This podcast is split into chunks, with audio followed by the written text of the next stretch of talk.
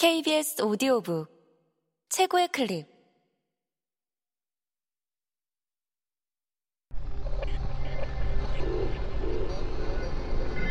KBS 오디오북.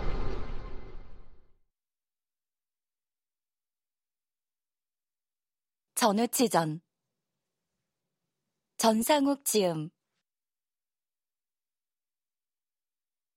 전운치가 어머니를 모시고 산중으로 들어가 은자를 쓰면서 구름을 타고 사방으로 마음대로 왕래하였다. 하루는 어떤 곳에 이르렀는데 백발 노인이 슬피 울고 있었다. 운치가 나아가 그 까닭을 물으니 노인이 말하였다. 내 나이 70에 자식 하나가 있는데 억울하게 살인 죄수가 되었기에 서러워한다오. 운치가 그 억울함에 대해서 자세히 물으니 노인이 말하였다. 우리 동네에 왕시성을 가진 사람이 있는데 그 처가 고와서 내 자식이 사사로이 정을 통하며 왕래하였네. 그런데 그 처가 음란하여 또 조시성을 가진 자와도 정을 통하다가 왕가에게 들켜 왕가와 조가가 싸워 서로 치고받을 때 내 자식이 마침 그 집에 갔다가 싸움을 말리고 조가를 집으로 보냈네. 그런데 이 싸움으로 인해 왕가가 죽게 되자 그 사촌이 관가에 고발하여 살인 사건이 되었는데 조가는 형조판서 양문기의 문객이라서 그 연줄로 벗어났고 내 자식이 사람을 죽인 것으로 문서를 만들어 죄수가 되었기에 이처럼 서러워하는 것이오. 운치가 말하였다. 진실로 그러하다면 내 마땅히 무사하도록 하겠습니다. 노인을 이별한 후에 몸을 흔들어 맑은 바람이 되어 양문기의 집에 가니 이때 양문기는 외당에서 거울에 얼굴을 비춰보고 있었다. 운치가 또 왕가로 변하여 곁에 서 있으니 양문기가 이상하게 생각하고 거울을 거두고 돌아보았으나 아무도 없었다. 백주 대낮에 요사한 귀신이 나를 희동하니 괴이하도다. 이렇게 생각하고 다시 거울을 보니 아까 거울에 보이던 사람이 서서 말하였다. 나는 이번에 조가 손에 죽은 왕가이다. 판석께서 잘못 알고 억울한 이가를 가두고 조카를 놓아주니 이제 만일 원수를 갚아주지 않으면 내 가만히 있지 않겠노라. 이렇게 말하고 문득 간 곳이 없었다. 양문기가 크게 놀라 급히 일을 처리할 준비를 하고 조가를 잡아들여 엄하게 물으니 조가는 억울하다고 변명을 하였다. 이때 왕가가 들어와 큰 소리로 말하였다. 이 괘씸한 조가놈아! 네가 내 아내를 고탈하고 나까지 죽였으니 용서할 수 없는 원수인데 내 어찌 억울한 네가에게 죄를 뒤집어 씌우느냐!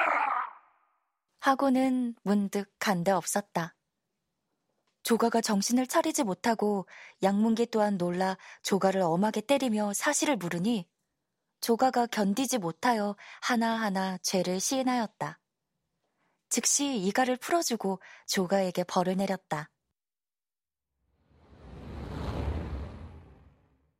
운치가 이가를 구한 후에 구름을 타고 가다가 굽어보니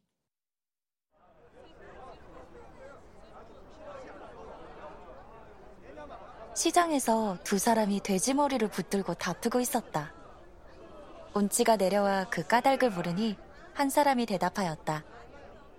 아니, 돼지 머리를 쓸 때가 있어서 먼저 값을 정하였는데 저 사람이 관리라는 힘을 믿고 빼앗아 가려 하기로 다투고 있어.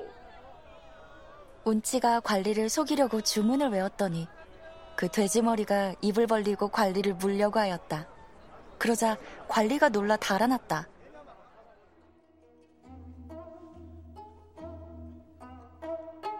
운치가 또 한 곳에 이르니 풍악소리 낭자하고 노랫소리 요란하였다. 운치가 그 자리에 나아가 예의를 차려 인사하였다. 나는 지나가는 사람인데 여러 형들이 즐기는 것을 구경하고자 합니다.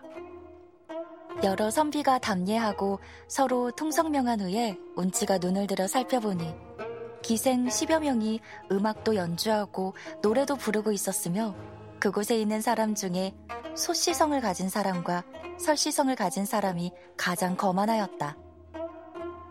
운치가 냉소하고 여러 선비와 수작하다가 술과 안주가 나오자 말하였다. 내가 형들의 사랑을 입어 진귀한 음식을 맛보니 감사합니다. 설생이 말하였다. 우리가 비록 가난하나 예쁜 기생과 맛 좋은 음식이 많으니 형은 이런 걸 처음 보았을 것이로다. 운치가 웃으며 말하였다. 그렇기는 하지만 오히려 미비한 것이 많습니다. 무엇이 미비하뇨? 우선 시원한 수박도 없고 새콤한 복숭아와 달콤한 포도도 없으니 무엇을 갖추었다 하겠습니까? 선비들이 크게 웃으며 말하였다. 형은 지각이 없도다. 지금은 늦은 봄인데 그런 과일들이 어디에 있으리요? 운치가 말하였다. 어떤 곳에 온갖 열매가 열려 있는 것을 보았습니다. 설생이 말하였다. 그렇다면 형이 지금 따올 수 있느냐? 운치가 말하였다. 따올 수 있는지 크게 내기를 해보십시다. 종자를 데리고 한 동산에 가서 보니 나무에 복숭아가 달려있거늘 종자에게 나무에 올라 따서 짊어지게 하였다. 그 아래 포도가 드리웠거늘 또 따서 짊어지고 들로 내려가니 수박이 넝쿨에 열렸거늘 스무 개를 따서 짊어지고 돌아오니 사람들이 크게 놀라 먹으며 매우 신기하게 여겼다.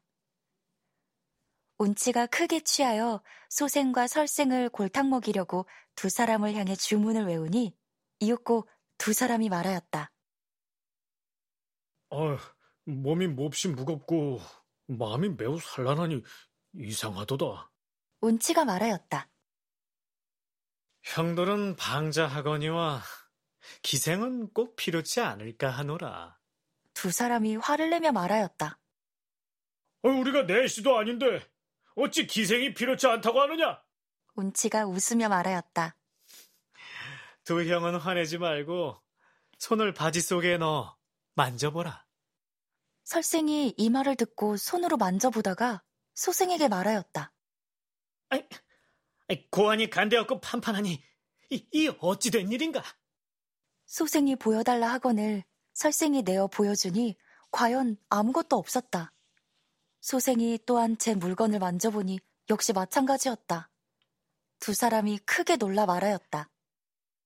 아까 전 형이 우리를 조롱하더니 과연 이런 병개가 있구나. 이, 이 장차 어찌하려? 또 기생들 중 하나가 배 아래 작은 문이 간데없고 배 위에 구멍이나 어찌할 줄을 몰라 하였다.